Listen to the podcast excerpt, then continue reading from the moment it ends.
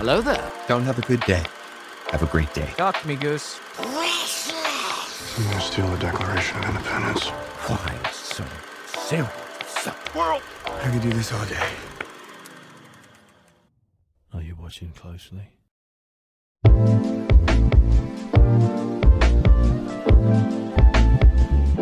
Welcome, everybody, to the One Eyed Film Podcast. I'm your host, Seth Mossberg, and I got my friends Alex and Max with me today, joining the podcast for the first time. How are you guys doing? I'm good. I second that opinion. so, we just saw Jesus Revolution last night. We pre record these, so it might have been a couple weeks from when you're hearing this, but we all really liked it and thought we should do an episode on it and introduce these guys to the podcast for the first time. I'm excited to hear their opinions on it. What did you guys think of the movie? I thought it was a pretty good Christian movie, to be quite honest, because they weren't really shoving the Christian agenda down your face like other ones do. And I kind of like that about those types of movies. I'd say the same. The toughest part about Christian movies is they're trying to push the gospel, and in this movie, I, I think that was pushed, but not. It wasn't shoved. Agreed. What I really liked about the movie was that it showed a very real world. Some complaints that I have about other Christian movies, which I will cover in a future episode, is that they don't just don't show an accurate depiction of the world, whether it's Christians who don't really have problems or just an inaccurate view of the outside world, the quote unquote sinners of our world. They, it kind of assumes things, and this one was at least based on a true story and had a good start for where it was going. Oh, you know, it, it could look at what actually happened in the 60s and 70s, but on top of that, it just made the characters real. And with Greg Laurie having an active part in this production, he was able to at least advise on the story. I don't know how much of a hand he had in it, but he definitely was a part of the production. I think the best part about the movie was I didn't feel like there was a main character. I mean, Greg was supposed to be the main character, but you could tell that there's a bunch of storylines going on with each person within the movie. Honestly, until the end, I didn't really know that Greg was supposed to be the main character, which honestly sometimes can be a bad thing, but I think this movie did a really good job of showing each point of view of each person.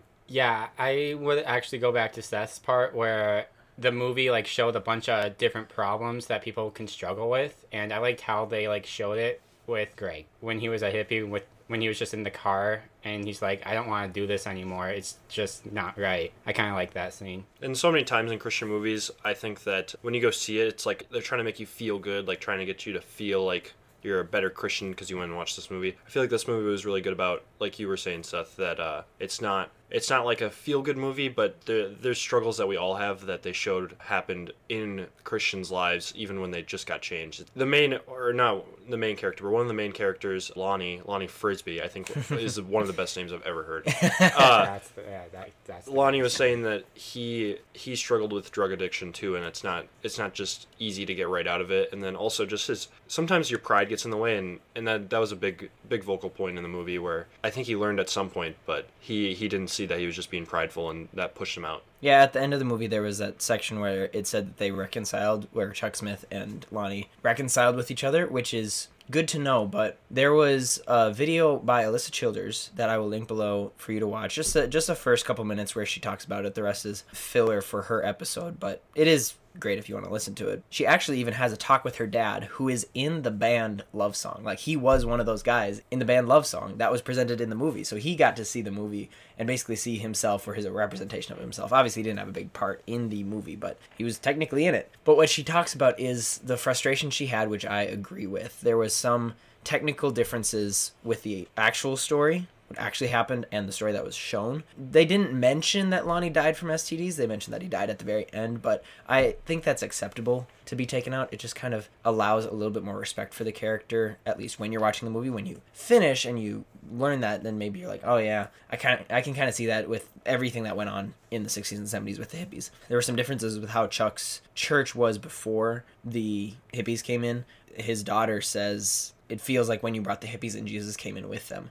And that feels like Jesus wasn't at the church before the hippies came in. So that was kind of a dramatic line that I can kind of understand what the writers meant by it, but it was inaccurate in the, to the point where it kind of, at least for what Alisa said, took her out of the movie. I didn't mind it. The fir- I didn't catch it the first time like in that way, but I can see your frustration with that. The other frustrations that she had was just like I think the church at that point there was definitely some churches and there is some now even that just push the, the push the narrative like we're going to church this is our time to spend time with god and then you come out of the church and that is that point where like you're not really with God anymore. And I think what she also meant was that when you're going into church, you're bringing people in that might not know Jesus. They might love Jesus for all of their life, but it it's it's a place where God should be and God isn't just in the church, which I feel like she could have been saying is like they went in and God was there, and then when they left, that he wasn't with them anymore. I think that's what she meant is that she was growing apart from God because of how the church was handling a bunch of different problems at that point. I can understand that. Yeah. There's a there's also just a problem in the movie of with the deacons or the elders or whatever you want to call them that when they let the hippies in that they thought that the church was going to basically break down just because of the hippies coming in which also is a problem today. There can be a problem with we're not letting certain people in. I don't know what people group that could be now, but there's definitely problems today with how we how we see people and how we perceive people. Yeah, I liked how the movie said that anyone can accept Christ. It's not just the regu- It's not just the rich folk or just Socially accepted. social accepted people. Yeah, it's just anyone, including the people that people look down on. And I think the biggest point of the entire movie was the part where Lonnie is explaining to Chuck that the the young people of that time, the hippies, are looking for God.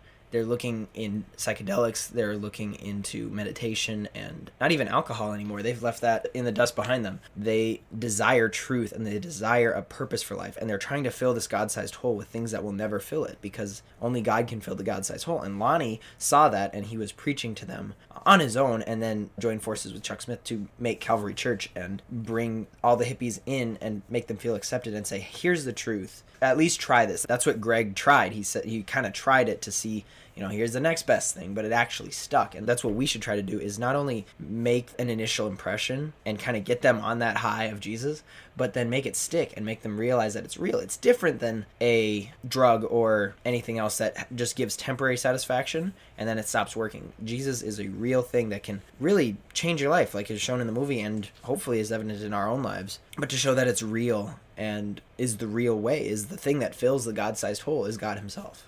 And there, I think one of my favorite lines of the movie was along the lines of when Greg was talking about just like how he he felt it and he knew that it was real, but he didn't want to be let down so bad, so he walked out. And Kathy had to come out and just like say like, hey, if if this isn't real, we're gonna go through this together and we're gonna figure it out. Because there's so many times where people are just let down by so many things in real life that it's so hard for them to actually feel the love of Jesus and feel like it's actually gonna stick because they're so scared at that point of coming down from that high like you were saying and it's it's just it's tragic at some points where it's so hard to hard to think about them being just I have to take more and more and more and more and more until it finally stays and then when it doesn't stay they're just so let down by it Yeah, they also went into Greg a lot with his backstory with his um parents and how he basically took care of his mother even when he was like 10. I just liked how they just put that in there and that he could lead the church at the end of the movie even though he went through all of that. And it's not like he was trained to be a pastor or anything. It was like it was literally just the spirit leading him into that time. And I think that so many of us now think that like you have to have so many credentials to to talk about Jesus and it's really it's not. You can you can talk about it from the age of 2 to 98. There's no stopping point, there's no starting point. I mean, we were just talking about this at lunch, where sometimes a getting a degree in ministry is so ridiculous because you don't need a degree to tell others about Jesus, and yet it helps. There's there is good training and information that you can consume through that process of getting a degree. But at the same time, don't let that limit you. It was a little bit different back then, where nowadays if you want to lead a structured church it's assumed that you've gone to seminary and have the credentials to be a pastor. And yet greg didn't have any of that. He was able to become a pastor and just start leading a church. That's not to say you can just go start a church without a, a, a head leader but i would encourage our listeners not to let anything get you down from sharing the gospel uh, you are perfectly capable. If you need more information, there is a lot of information out there from Stand to Reason, Cross Examined. There are a lot of apologetical information and resources out there for you to gain wisdom from in order to then share it with others. And it doesn't have to be something where you have to watch something and then you have to say exactly like they did. There might be points that you think really stick out that someone else in your life might need to hear. There's so many times where I'll hear something I'm like, oh, I should have said that to someone. You know, it's like ah that that one person I need I need to tell, but there's so many other people in my life that I could tell to that probably need to hear it too. Going back to the movie, I think that honestly, as a hard critic, if I was a really hard critic, I would say that this is a this is a well-made movie. But some parts I felt were like very dramatic at some points. When Greg gets baptized and accepts Jesus for the first time, he gets put into the water, and they do a scene where he is just in the water, looking up at the light from the ocean that he's fallen like 30 feet into. And I at first I was like, okay, and then I was like, this is a little bit dramatic I know that it's a big step in his faith and everything, but I just felt like that was one portion of the movie where I was like, this is a little bit much for me. But I don't know how you guys feel. I feel completely the opposite. That was the best scene in the entire movie. I might have shed a tear, I'll be honest. Both times that I saw it, I've seen it twice. But it was dramatic, but to a point. It's supposed to feel a big step, like you said. And I don't, I personally don't really remember what it felt like to be baptized. It didn't feel like that. It didn't feel like being underwater for a long time. But that, that feeling paired with him right after that, riding his bike into the sunset with the wind in his hair, that kind of paired together just is a sense of freedom that they were trying to communicate through the movie through visuals and it, it is kind of a freeing thing. And maybe he felt as if time stopped and was like this is where the rest of my life begins. And that was that would be great. But i think the way the movie handled dramatic scenes like that was sometimes over the top but it was to a point and it was for a good reason. Yeah i i didn't dislike the whole scene. I i liked him just being like I don't I don't know what's going on and him just walking into the water talking to Lonnie Lonnie saying that he prayed for him and he was he was praying for this moment. I just thought that that scene was like a little bit much, but there's nothing wrong with it per se. I mean, there's definitely people that go through so much that have just those God like they just see God in those moments and there's nothing wrong with it. I just I thought it was a little bit over the top, but that's totally fine. It's just my opinion. One thing I liked about that scene is that it wasn't in like a conventional place where they got baptized. It was off a riverbank, I'm pretty sure. Mm-hmm. And it just shows that it doesn't need to be in like a church in front of people. It can be just your family there to see you get baptized. It doesn't actually just mm-hmm. kind of really cool like that. I had the privilege last summer to baptize one of my campers at the summer camp that I worked at, and it was a really amazing experience to just walk into the lake and baptize the young man that I had been talking with the whole week. And it was really spiritual moment between him and God and me and him and all that. The thing about them baptizing everyone in Pirates Cove is that at the end of the movie, like you saw, they still take trips with thousands of people to go baptize them at that same point, which would be amazing to do. Just have that large group of people all unified and understanding why they're all there for the same reason is to declare to the world that they're believers. Yeah, and like even the people from Texas came, and that's pretty far away. Oh, the people from Texas. I thought it was great at the end of the movie when when they're literally just talking Chuck and Greg, and all of a sudden Greg walks walks away and gives him the keys and says, "This is this is your time to start your own church." And it was like you you knew that it was going to happen, something was going to happen because it was the end of the movie. But I mean, based on a true story, I don't know if that actually happened, but that I could definitely see that moment happening in real life where Chuck is just about to walk off, and all of a sudden these guys start coming down, and they're just like, "Hey, is this is this the place that the baptisms happen? That people just get dunked into the water?" And all of a sudden it just gives that Greg that that door to just open and walk right into that it's not like he needs to it's not that he needs to warm up into being a pastor it's like boom you're there. You got to start you know? And sometimes god just pushes us into those moments where you might not think that you're ready but god just uses you where you're at. I liked how they used the art imagery throughout the movie. Like greg was an artist the entire time and at the end like you said when chuck handed him the keys he's like here's this church and i think i see a great artist who can make it a really great thing. Mm-hmm. What did you guys think of Lonnie closer to the end of the movie? The the frustration that he felt, the frustration we felt on was Lonnie legit? Was he playing it up for the audience? We don't know his heart in the real Lonnie, but assuming that that's how the they first split was that difference of Lonnie wanting to be more of a showman for Christ and making it more about himself rather than about Jesus. What do you guys think of that? It's so hard sometimes to really know someone's heart because he might have been it, it, was tough for me even during the movie thinking about it because there's some times where it was like you could tell that he was doing it for God and everything was for God and he was fully committed to God. But there's also some points where he was just you could tell at the at the end where he was just he wanted the attention of everyone and there's a scene in the movie where it's it's dark Greg can hear someone talking outside. And he walks downstairs and he looks at Lonnie. He's right by the fire and he's saying, "God, please don't leave me. Like, please, please don't do this to me. Don't, don't forsake me." And I think that that happens so much in our lives with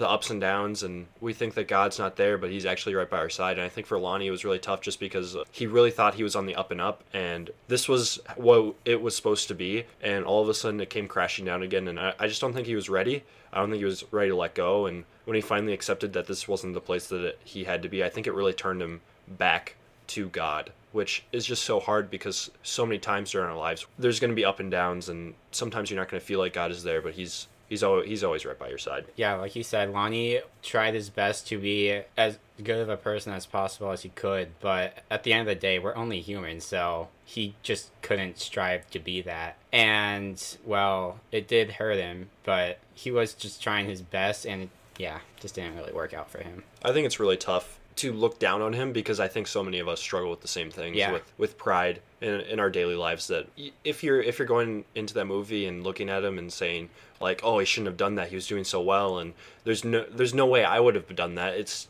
it's like one of our bosses says that we work with. He always says like if you were alive during Jesus times or you would probably be a Pharisee because of all the things that he was saying. But it's just it's it's so tough sometimes to to look at someone and just say like I, I know that, that you're struggling and I am too, you know? Do you guys think that he placed those people to be healed? Do you think that he picked uh, miracles to happen that couldn't be proven, or do you think those were legitimate? Because the first scene I found very empowering and crazy to watch because there there very well could have been healings back then in this time where the word of God was spreading and the gospel was spreading to others. It could have been very possible that that happened, but it also by the time the second one came around, it was kind of obvious that he was faking it so that he would get the attention. So I had the thought, what is what if he planted those people in order to be healed? In that case, it was it was uh, very deceiving on his end, and obviously we knew that he he kind of wanted that attention. But did do you think that he went to those lengths with what information we know? I think he did because when he got kicked out of the well, he didn't get kicked out of the church, but they made him so he couldn't really speak anymore. He still got up and was like, "Hey, I can still do these miracles. Watch me." But he's like, but Chuck's like, "No, you sit down. It's not your turn." And yeah, I I would I would think yes. I wouldn't say yes because I I can't confirm that. I don't think that it's one of those things that we will ever actually know because we can't prove it now because Lonnie's gone. But it's it's one of those things where you could definitely say yes. You could you could feel it wholeheartedly, but you're never actually gonna know. And it's one of those things that you just kind of say. I mean, it could have happened, but the main message that Lonnie was trying to send was a good overall message, which is it's tough to take stuff out of that. You know, pick apart it, but Yeah, it was kind of meant to cause tension, even with the audience, because all most of what Lonnie said was very true, and that's where you want to side with him. But then you also understand Chuck's sentiment in this has this is turning into the Lonnie revolution, and Lonnie even said at one point his his pride spikes, and he says this revolution wouldn't happen without me. And Chuck said, well, in that case, you're out of here because that's that's not who it's about. It's about Jesus.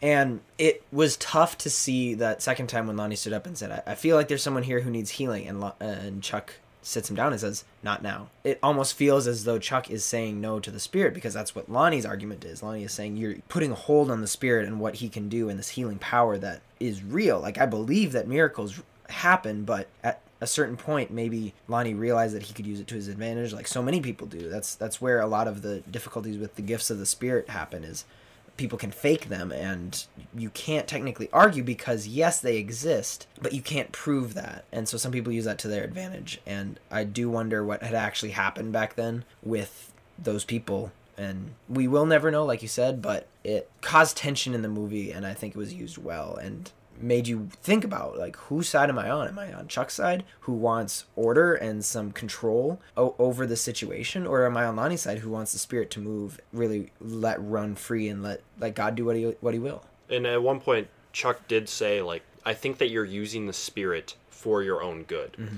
Which is just, I, I had never thought about it that way at that point. Like, Lonnie was doing good, but Chuck was seeing that it was his own good instead of God's will hmm. at that point. Where the spirit might have been moving and he might have been healing people, all of those people with the spirit, but if Lonnie's heart was not in the right place, then it's really tough to say that it was for good. One other point is that when I was watching the movie, at first when they went to the rally for all the hippies and they were singing and hanging out and having a great time, when Greg first met Kathy, I honestly thought that the speaker, when he was up there, was almost talking about Jesus. Like, I was a little bit confused on what he was talking about, but it reminded me that so many times the devil is going to use stuff that is so close to what Jesus is actually saying, but then just twisting it and showing that it's just a polar opposite at that point because it's so easy to think that it's the right thing, but just sprinkle in some lies. Mm, going off of that, my family went to Haiti once, and there's a bunch of things that had like the gospel in it, but again, like they twisted it. Like there's this one fortune place that's like Jesus can tell you your fortune, but it's like no, it's not Jesus telling the fortune. Uh, because the But truth yeah. the truth is attractive but when you are attracted by the truth and then given falsehood or lies that's where it's dangerous so if they were lured in by that by the by the truth even with this movie they were lured in by the desire to know god but the the lie is that it's through psychedelics and through drugs and that's just not how that works and that's where lonnie saw that they needed to be lured in with truth and then given the truth given what they're actually looking for It, I, I totally agree. That's that was what I was exactly thinking is that they they were lured in with the truth that someone loves you and it's all about love and we need to love people, but then just given that that high that they really really wanted, they wanted that high to feel good and all of a sudden it just came crashing down. Kathy's sister was on drugs and they were just in a drug house and all of a sudden you can just see that she gets dizzy and faints and she's going to die because she's choking on her own vomit which i think would be just the worst way to die. And then all of a sudden greg figures that out and sees it and he snaps out of his addiction for just for a second and sees what's going what's going on tells her to flip her over and she finally comes to and she's like oh that was awesome which so many times i feel like you're just trying to play it off to be cool and you don't actually want the best for yourself. So the quote that i pulled up is from it's from the narnia chronicles it's from the silver chair.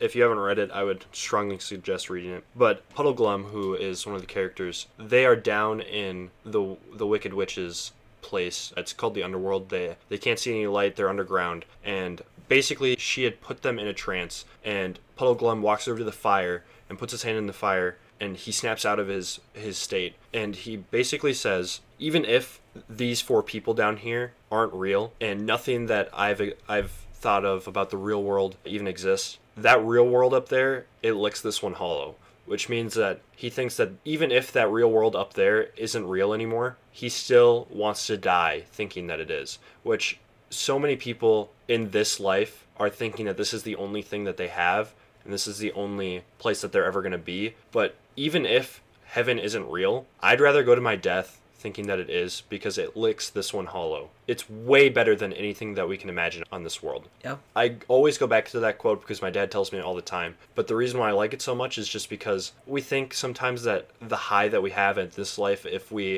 if we have a runner's high or we go on or if we have like such a good experience with someone or something that that is like the best it's ever going to be. But heaven is perfect and that is the only place that we really should be because it's it's so much better than this life. And sometimes I just need to remind myself of that. My point is that when Greg was on that drug high and he finally and Kathy too, but he finally sees the wrong part of it either when he's in the car and that guy's just swerving all over the road or when he sees that his mom is, on a drug high and and then she kind of comes down and just lays in her bed for a couple days or when Kathy's sister is throwing up even if the drug high is the highest that it's going to be. Going to heaven is way better than anything else that he could ever experience. I think that's why he got so scared because there's so many times that he he'd been let down. There'd been so many times that he had been given an opportunity and then all of a sudden it just got ripped away from him if that makes sense to anyone. When Puddleglum puts his hand in the fire and says even if everything up there is not real i still want to believe in it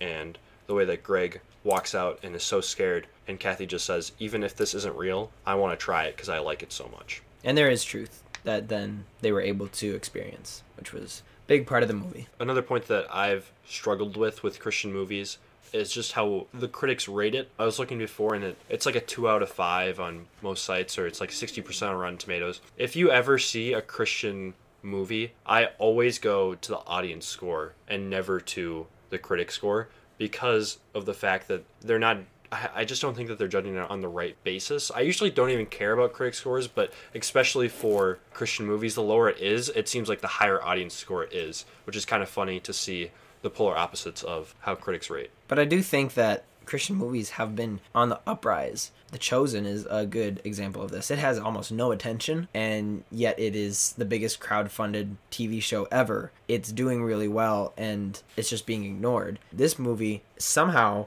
is in almost every single theater and really being accepted at least by the audience but maybe the critics are dogging on it. I haven't looked at that yet. And don't assume again we encourage on this podcast for you to do your research on a movie watch it if you need to and judge it for yourself. It's it's really up to you if it's a good movie or not. What the critics say can be wrong because they may not have the same belief as you do or audience may be wrong because uh, we live in a broken world. Just judge it for yourself and see what you think. We really liked the Jesus Revolution and would highly encourage people to go see it, even if it's got drugs in it. If you had to give it a score, what would you give it out of 10 and why? You get 30 seconds. Okay, I'll rate this one. I'll say a seven. It wasn't that bad.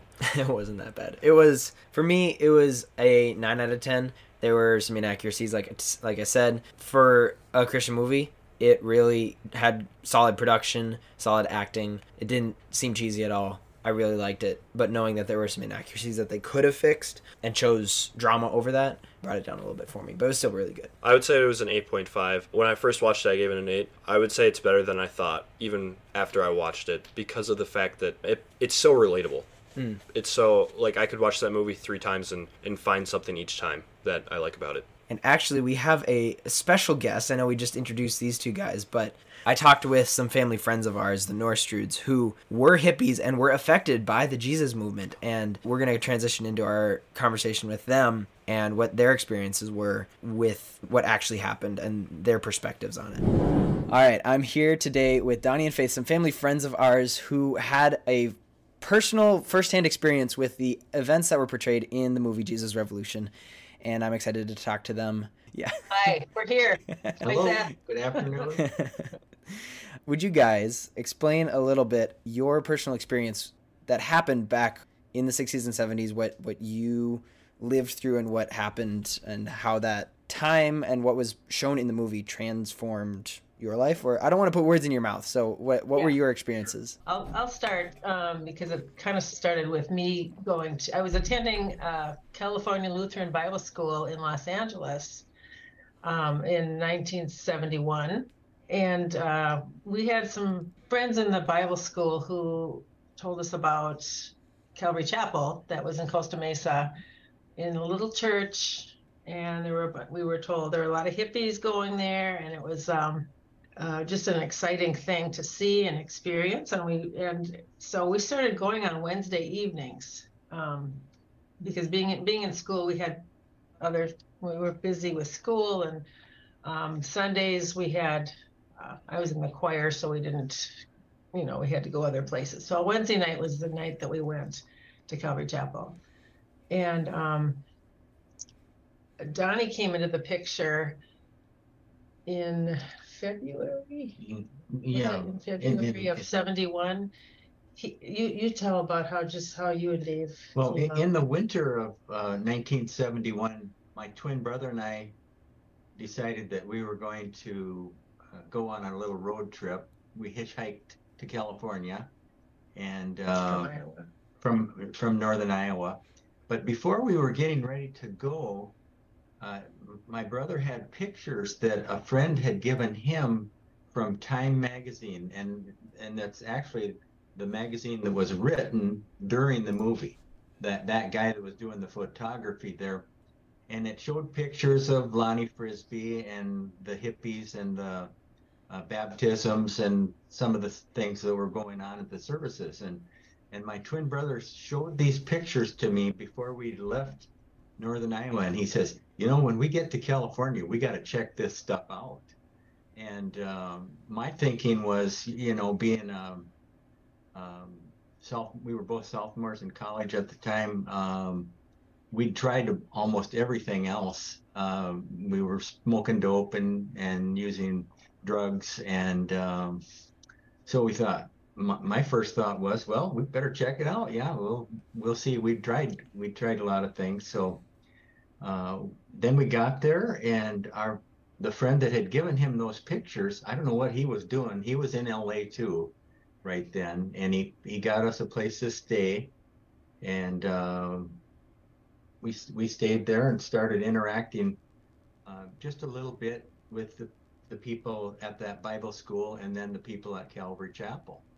Or Lon- Lonnie Frisbee and Chuck Smith were very uh, active in both uh, at that time there, so we actually saw him in person and Yeah, it was mostly um, Lonnie was really doing the preaching on Wednesday nights, and um, it was a lot. It's just jam packed, you know. And it, this was right at the beginning when um, Calvary Chapel was held in a little church, and the, the in the movie where it portrays the old the established congregation being there, that is what had happened. This was before we started attending there, um, but we'd heard stories about you know, some of the people objecting to the hippies coming in because they had bare feet and they had new carpet and they didn't want their carpet to get dirty. And there was just some, you know, some uh, offense taken by that. And, and uh, Chuck Smith had said, you know, you know, they're welcome here. And um, so some of the some of the people left when the hippies came in. Some of the uh, conservative established people didn't want to stick around so um so but it was mostly lonnie frisbee on wednesday nights um the music we were really drawn to the music the jesus people music because it was so different from traditional christian music and hymns and things that we had grown up with and this was very contemporary and it was you know drums and guitars and um, we loved the we just loved the music a love song was the the main song group um, and they are portrayed in the movie. Um, uh, so we and there were many others, but they were kind of the, the focal point there. Chuck Smith was also, I mean, he was he was the head pastor, and he was the you know he was kind of the kind of the father figure um, for all these all these hippies coming in, and very um, intentional in his um, Bible teaching, and it was all through the Bible, verse by verse. That was what, you know, no frills, no, you know, not a lot of complicated things. It was just going through the Bible, and these, so many of these kids had not had any exposure to that, so it was all brand new, and so many, many, many salvation, uh, kids getting saved, and um, it was just it was so amazing because you could sense the holy spirit in a very powerful way. It was there was no doubt. I'd never felt i had never felt anything like that.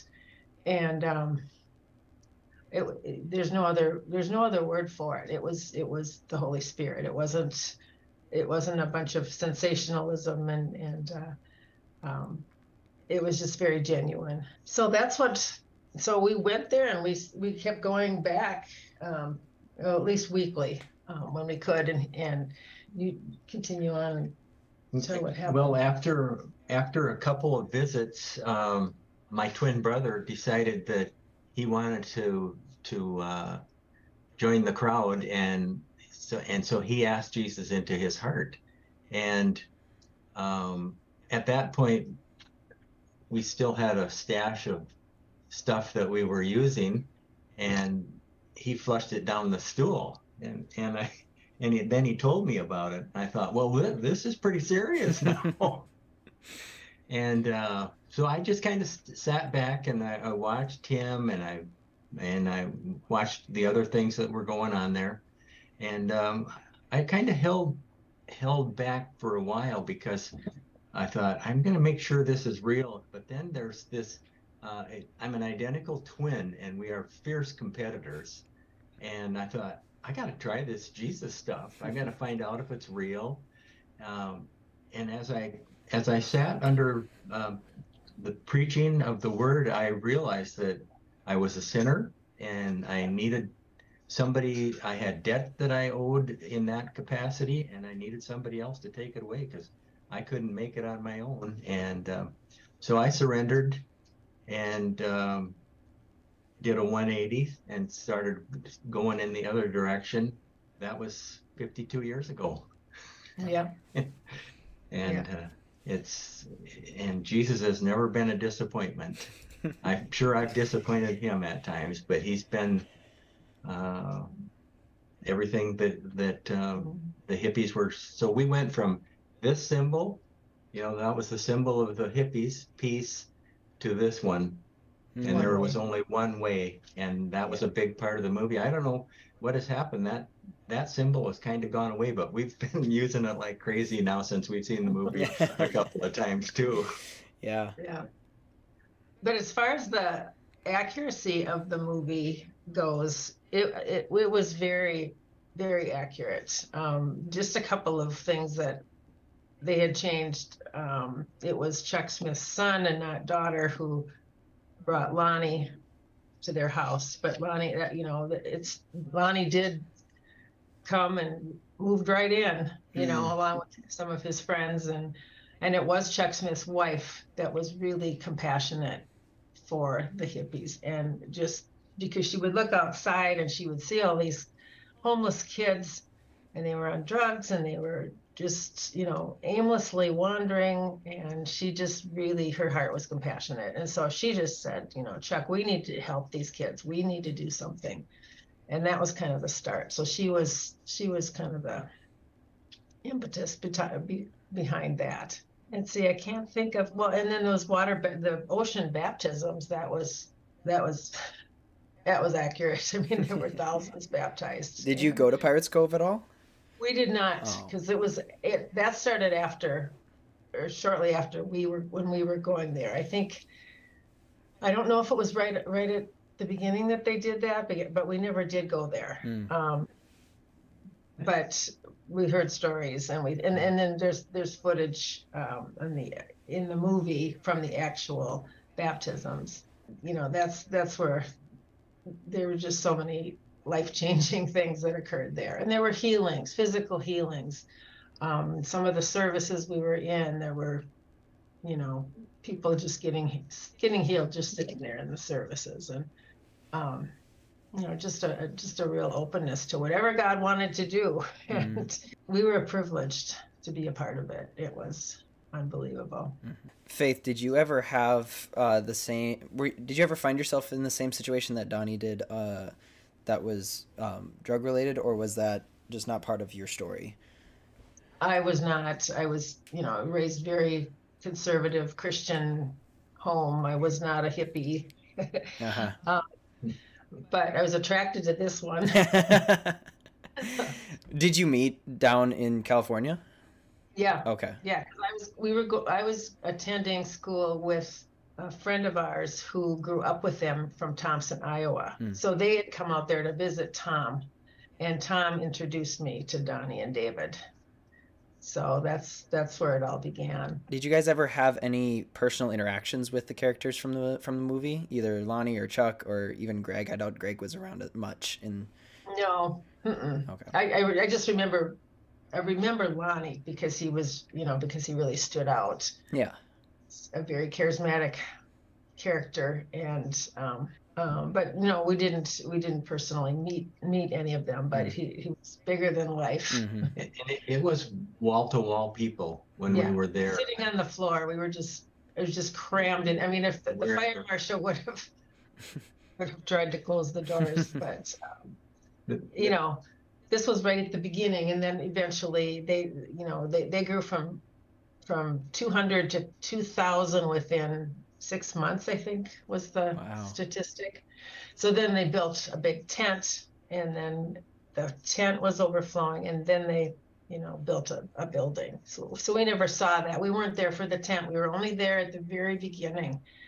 Um, and greg laurie was he did draw those cartoon those tracks that you see in the movie hmm i remember those and i remember you know people handing those out and i remember his caricatures they're very distinct um, so he did a lot and there was a, a newspaper hollywood what was it called hollywood free, Free press? Press. hollywood free press Duane Pederson. Duane Pederson was a, another leader in the Jesus People movement, and he was a preacher. And um, there was a, a newspaper that came out probably weekly, um, and, and Greg Laurie had a lot of his his uh, cartoons in there, and um, just stories about transformation and hmm things that Jesus was doing.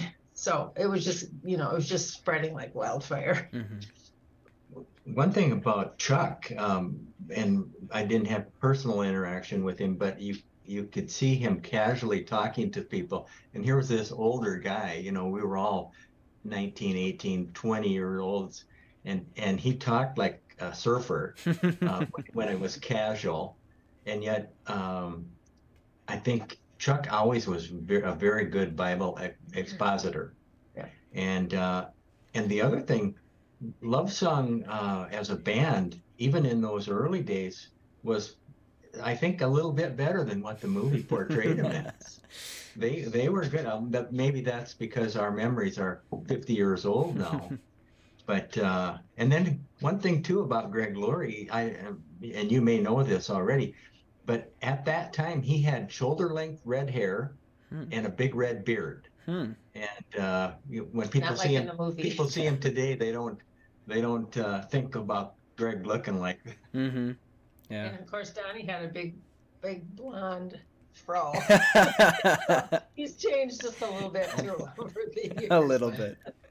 Yeah. Yeah. What did you think of the portrayal of Lonnie in the movie, especially because he halfway through kind of turned into a not an antagonistic character, but a little bit of a dramatic character, and that caused some tension between him and Chuck. Um, not necessarily if that was accurate or all, but what did you think of that? Since you had such a high view of him as an actual person and how he was portrayed in the movie. Well, we didn't, you know, of course, we didn't know anything about any Yeah, of that yeah. back then, but we do know that um, there were there was some conflict later on, um, and I don't remember specifically what it was, but at some point they just well, Lonnie left to go join John Wimber's church, the Vineyard, for a while. Mhm. Um, and I, I got the impression from what I had read that Chuck Smith was not for that at the at the time. Um, but then, and I think Lonnie may have come back later. I, I just don't remember all those facts. So, and he he did, you know, he had, he really had fell into some sin um, later on, and um, it was just a very tragic thing. He, um, at some point, he was reunited with Chuck, and it wasn't until really, from from from what I've heard, it wasn't until he was dying of AIDS that he really came back to the Lord. Hmm. Um, and he, on his deathbed, there was like a deathbed confession, and um, Chuck Smith spoke at Lonnie's funeral um, amongst among others, and and um, he just he'd made a, he made some comment like, uh, you know, Lonnie he didn't really reach his full potential as because he was so gifted. I mean, the the, the Holy Spirit had really gifted him in a lot of ways. I mean, he had no formal training, and his his preaching was just um, very powerful. But so the you know in, in the end it was he came back, but it was he he there were several years there where he he had really strayed. Mhm. And thank the Lord, Chuck Smith was the mainstay through the whole thing, and um, you know it was I, you know it wasn't like Lonnie had this big following that pulled people away. It- it- you know they stayed. Um, you know, new Calvary Chapel churches started. You know, there's there's 1,400 now. It really it really mushroomed after that. Mhm. I think it was a, a testimony to really that uh, Jesus was at the center of Mhm. that movement, Mhm. and that's why it, it did stay together.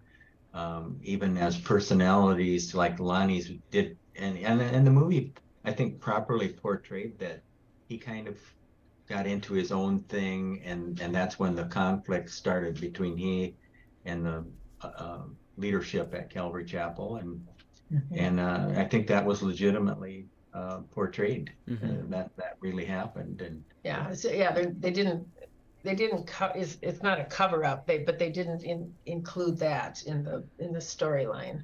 Um, but there's an interview online with Greg Laurie talking about Lonnie and um, kind of explaining that whole thing. Mm-hmm. Yeah, the in the movie they they came to a disagreement because Chuck felt that Lonnie was making it too much about himself, and even Lonnie had that pride to say this Yeah. this revolution wouldn't happen without me.